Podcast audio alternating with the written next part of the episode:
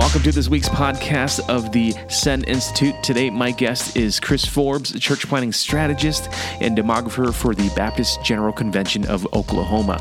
Now, usually our podcast features missiologists or church planting leaders who look at church planting on a national scale.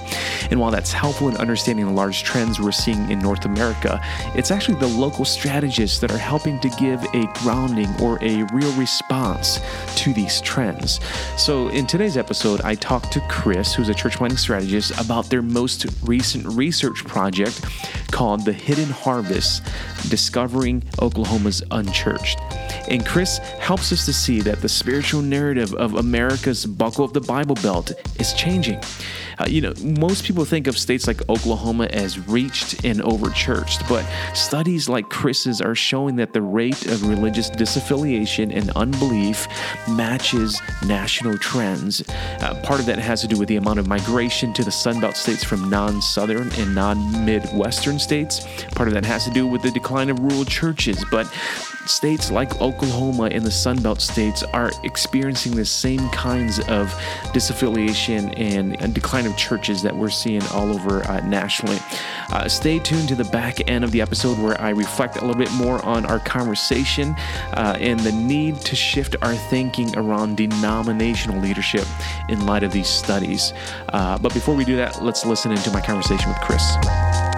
Well, Chris, uh, thanks so much for being with us on the podcast. Would you mind giving us a little bit of background on who you are and then how you got involved in missions? Okay. Um, I work at the Oklahoma Baptist, uh, the Baptist General Convention of Oklahoma.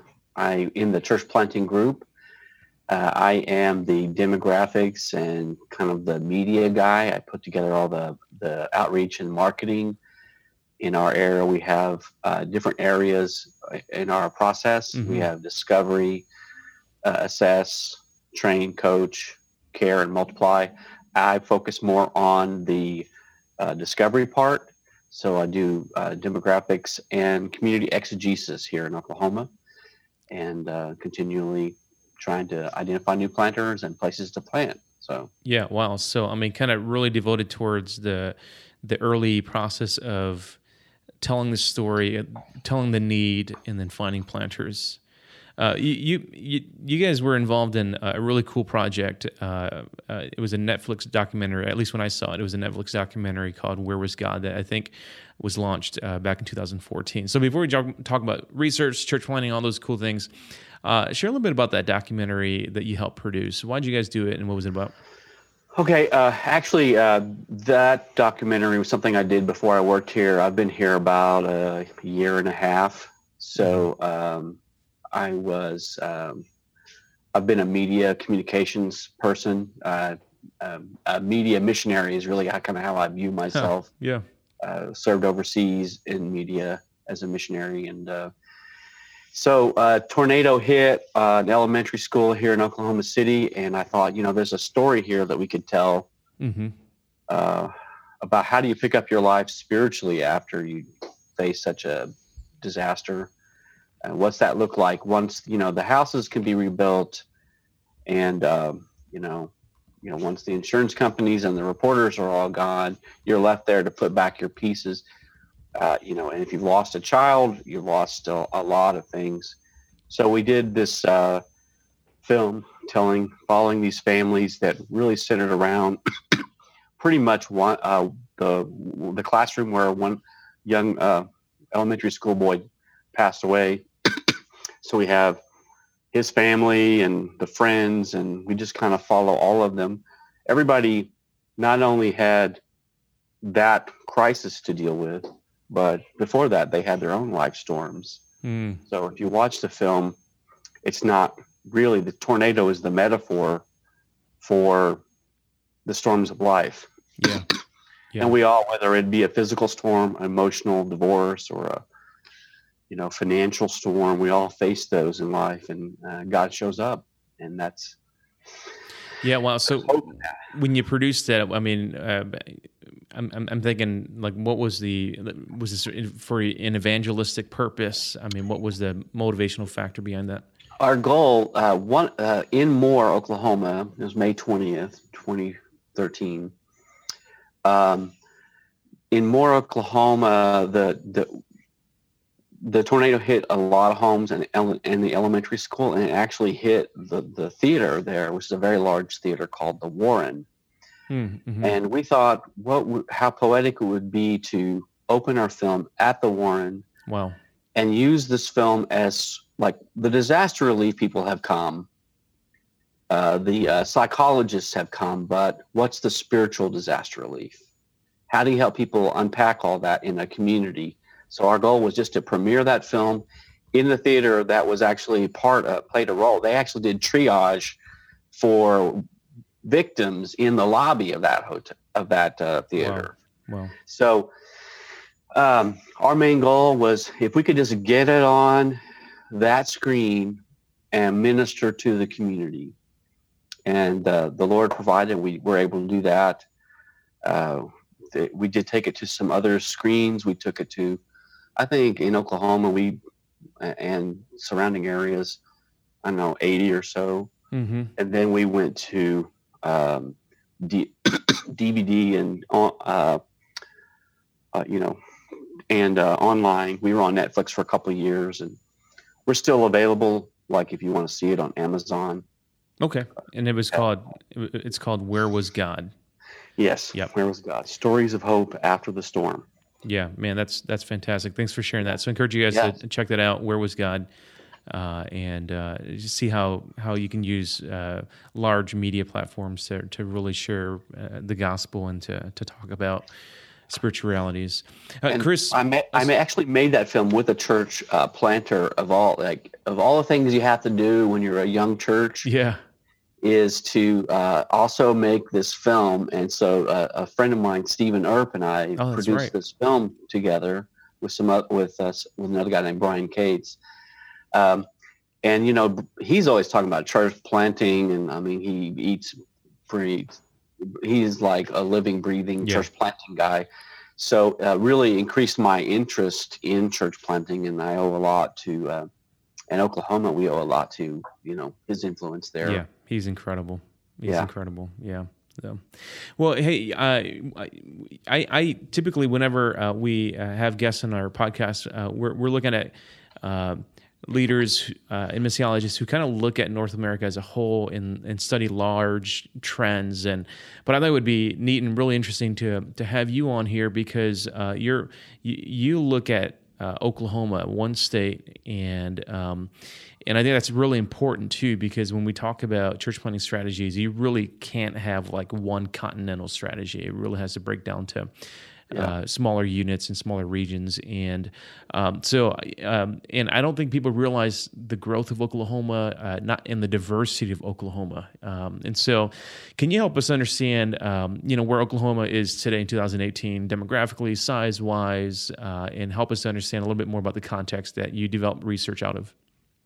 Sure. Um, Oklahoma is a state of, of 4 million people. So a lot of the folks you see at the leadership forum or church planning groups, they have a lot larger groups to work with.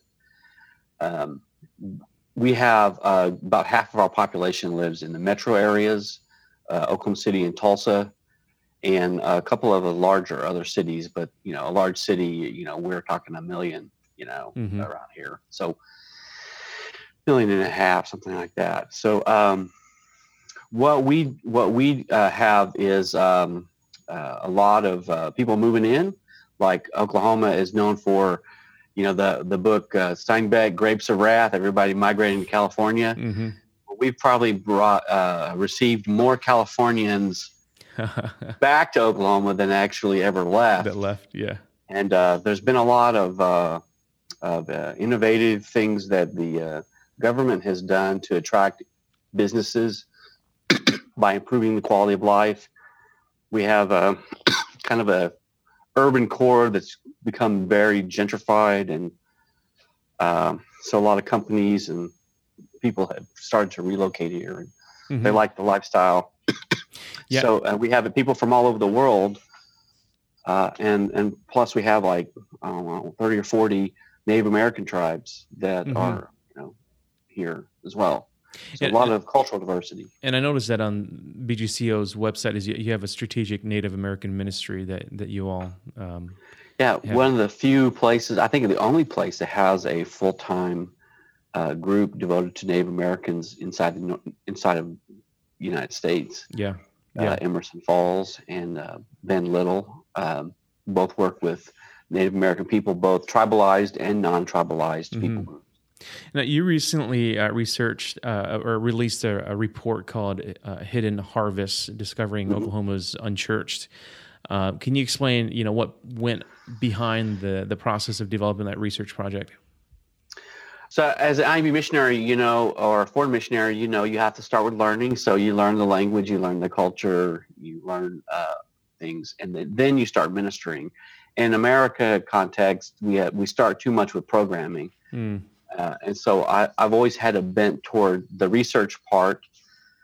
And you know, a lot of a lot of folks like to pick up a book by by Ed Stetzer or um, you know Rainer or um, uh, Barna, mm-hmm. and um, kind of take and extrapolate what the national research says and uh, kind of apply it to their location, you know, where they serve. So if they're in you know California or Texas or whatever. So um, really doing research is kind of in my background. So what I like to do is like to take and create a very similar research project to the books that are already popular that they're reading. Mm-hmm. And then uh, give them something so they can compare. So it's not a competition with the book. So it's a piece that deepens their understanding and appreciation for the book by, say, Stetzer or, or Barna et cetera. Mm-hmm, mm-hmm. Okay. So uh, in some ways, you're, you're kind of giving a localized version of some of the themes that they're looking at.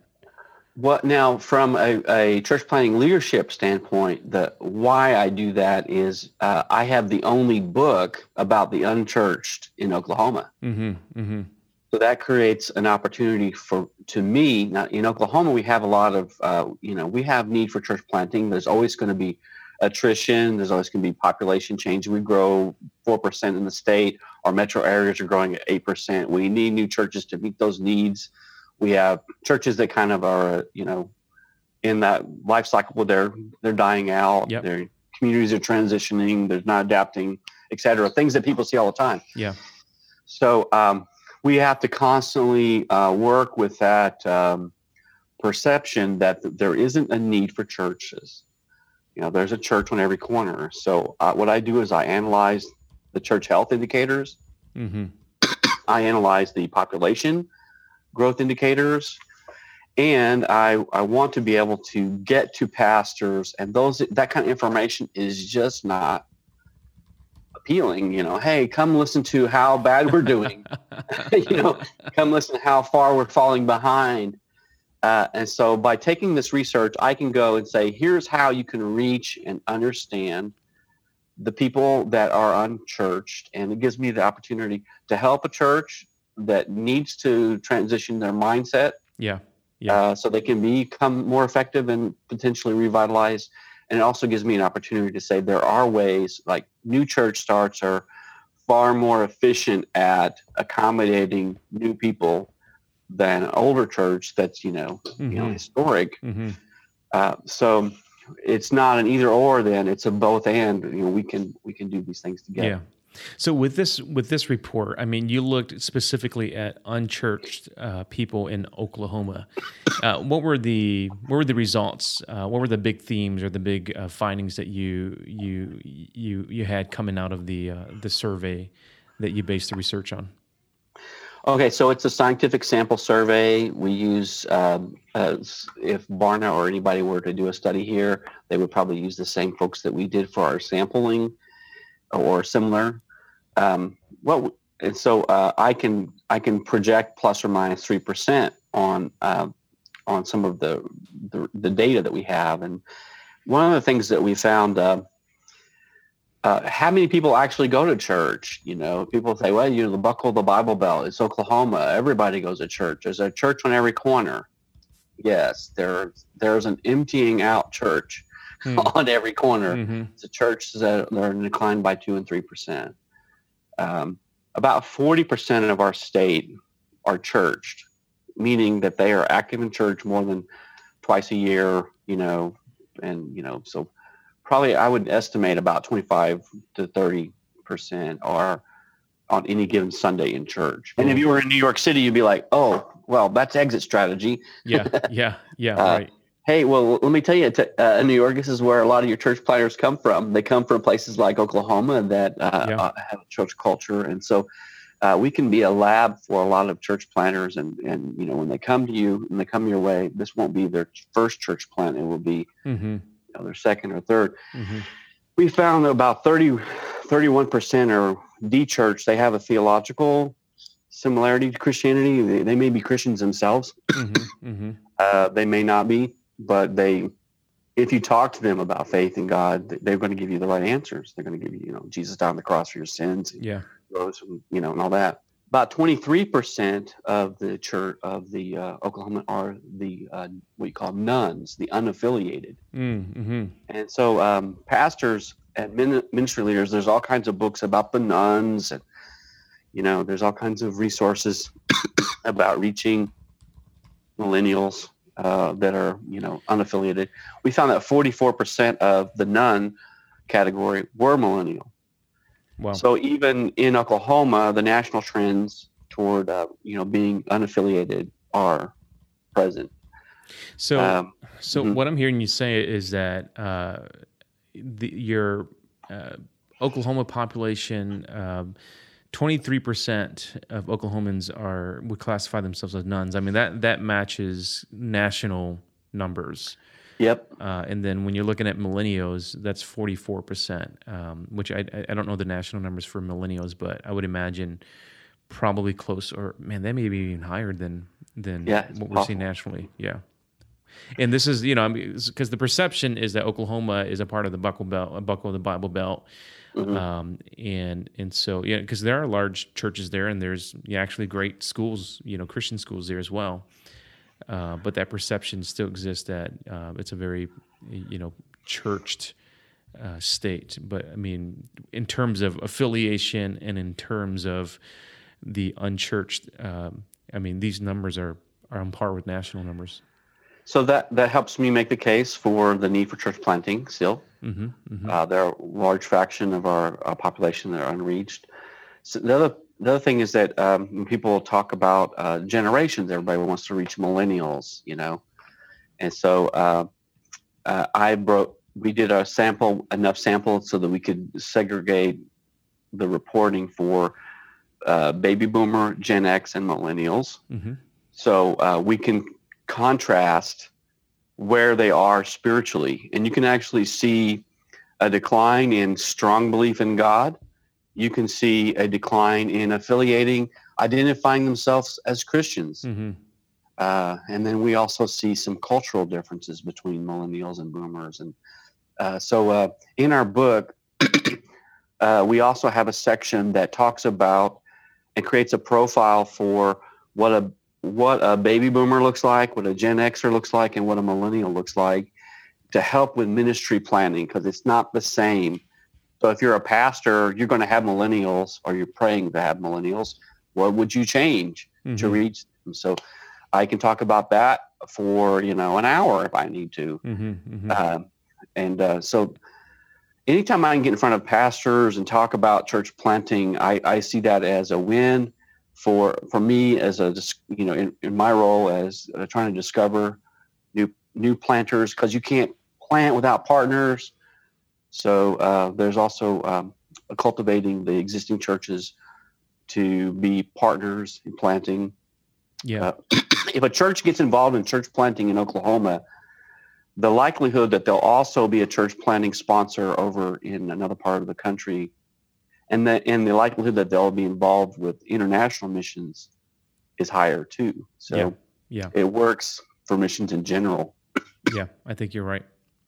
No, I mean, I, I was just commenting earlier uh, before we did the podcast uh, that I mean, this, the physical copy of it is very sharp, and your digital version is also um, very sharp. So, I mean, the quality of it is is great. I mean, you obviously value media, you value uh, quality research. Um, how how does that play into uh, recruiting, telling the story of church planting? I mean, because that's your background. You were a media guy, uh, and so you pay attention to this kind of stuff. Um, how, how, do you think other organizations uh, can invest in this kind of research and this quality of research?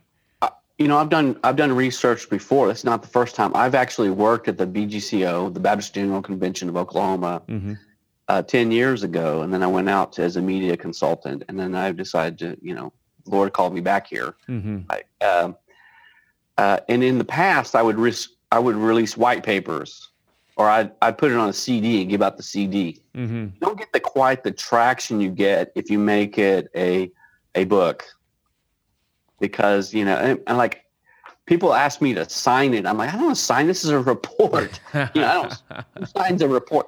But, um, but because that that format speaks to a lot of our pastors yeah um, and then uh, you know having it endorsed by by leaders like yourself also doesn't hurt uh, i make it available as an ebook so you can you can download it at oklahomachurchplanting.com mm-hmm. just for free mm-hmm.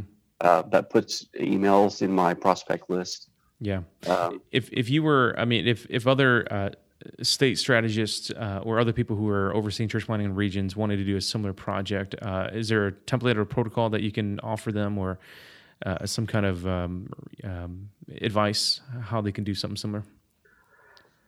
Uh, I could work with them and help them get in the right direction, but mm-hmm. uh, it's essentially these are this is basically I'm not uh, I'm taking the same kinds of questions mm-hmm. that my people are interested in, my target audience, and asking the unchurched. Yeah. And then reporting it. So you want to use proper methodology for research. Mm-hmm. So this isn't something that's specific to Oklahoma, I guess is what I'm asking. Like it's repeatable in other environments. Oh, absolutely. This is um, the idea. Like I'd be happy to share with the the survey questions we had, but you you know designing your own survey might look differently. I wanted to understand more about the cultural changes and the shifts that are going on. Mm-hmm, mm-hmm. So I included uh, questions from the culture test. So if you go to theculturetest.com, you can take the test yourself. That test will tell you whether your uh, cultural orientation is more uh, guilt, innocence, shame, honor, or fear, power. Mm-hmm. Uh, and by including those questions in my survey, that gives me the opportunity to look at the cultural differences between the generations. Yeah. And I see um, I see a lot of ministry applications for evangelism. I see a lot of ministry applications four uh, church planting, and some of the. And it also reveals like why our churches, some of our new churches, uh, flagging in evangelism. Uh, you know, they're targeting a younger generation, and the uh, the the way people respond uh, is not to the guilt innocence present gospel presentation for spiritual laws, mm-hmm. Le- you know, laws. You know, it's li- literally legal frame uh, uh, word uh, phraseology we use. Yeah, yeah. gospel, you know, and then we do have a lot of young people who are enamored by maybe a certain French lawyer. Yeah. who created yeah. a systematic theology, and so there is a, a, a heavy leaning toward in Western culture toward uh, the guilt innocence. But what the research is showing is that people, because of the influence of social media, I think it was, is Andy Crouch wrote an article about mm-hmm. social media and shame, fame culture, mm-hmm. uh, and the influence of of uh, just general things that are happening in the culture. Uh, there is an emerging new kind of a cultural paradigm among millennials and younger towards shame honor. Mm-hmm. mm-hmm. now, and no one has, you know, we just started recently talking about that in the United States in terms of, you know, with church planting, but it's been something that missionaries have talked about for a long time. Yeah, you know, absolutely. You go to Asia, you go to the Middle East, you know that that exists. Yeah, absolutely. And and I wonder if some of that is uh, the um, the almost intrinsic uh, European uh, nature of, of how we've developed our theology. It's very, you know, like you were saying, a lot of our theology was kind of developed out of a you know French, German, uh, Euro uh, mindset. Individualistic. Have you yeah. have you accepted Jesus Christ as your personal Lord and Savior? Mm. You know, did you, you know? So um, yes, uh, there is a there is a personal responsibility to respond to Christ in the gospel, and we all need to. But in a culture that's changing. Uh, a personal relationship with Jesus Christ is, oh, you have your personal Jesus. I got my personal Jesus. Mm-hmm. You know, um, there's also that influence of like how how uh, ideas like you remember like some time ago someone had the audacity to uh, endorse the historical view of marriage in a side conversation in a podcast mm. you know and then uh, and they happen to own chick-fil-a mm-hmm, mm-hmm, so mm-hmm. that got out and the goal then became in culture to shame i mean just pulverize and yeah. like who didn't believe in traditional marriage saw it was their job to go uh, put graffiti on Chick-fil-A restaurants, drive through the drive-through, tell people that they were they were haters and hate mongers, and ever, that that whole onslaught came against our uh, you know traditional Christian marriage values. They were just uh, you know somehow symbolized by chicken sandwiches mm-hmm, mm-hmm, of all mm-hmm. things. Well, that force, the brute force of that is exerted every day on the college campus. Yeah, yeah. And every day in the young adult community. So, uh, so uh, in our survey, we found that millennials and younger were more uh, likely to believe that their choices about morality should be based on community expectations mm-hmm. rather than the individualistic concept of right and wrong. Yeah.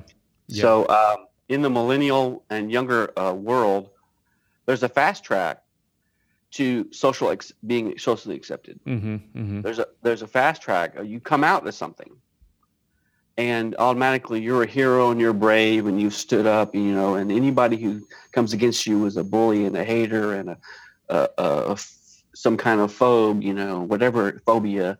So, um, what uh, what what's happened though is so that's very it reminded me. I was in the international I worked with international students when I was uh, in college, and then I was uh, on staff of a Chinese church, and I could see this kind of uh, shame honor culture on display, and like learn and like not saying that I've mastered it, but I've learned a lot from it. Mm-hmm. And I know that in a say in the Chinese church, or working with Pakistanis, I've, I've worked with Iranians.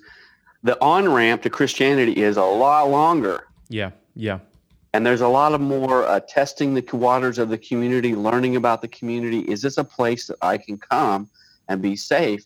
Now, contrast that to what millennials they're, they're looking for that safe place to be where they can belong, and you know, and so um, the church has a unique opportunity through small groups that are open to let people belong.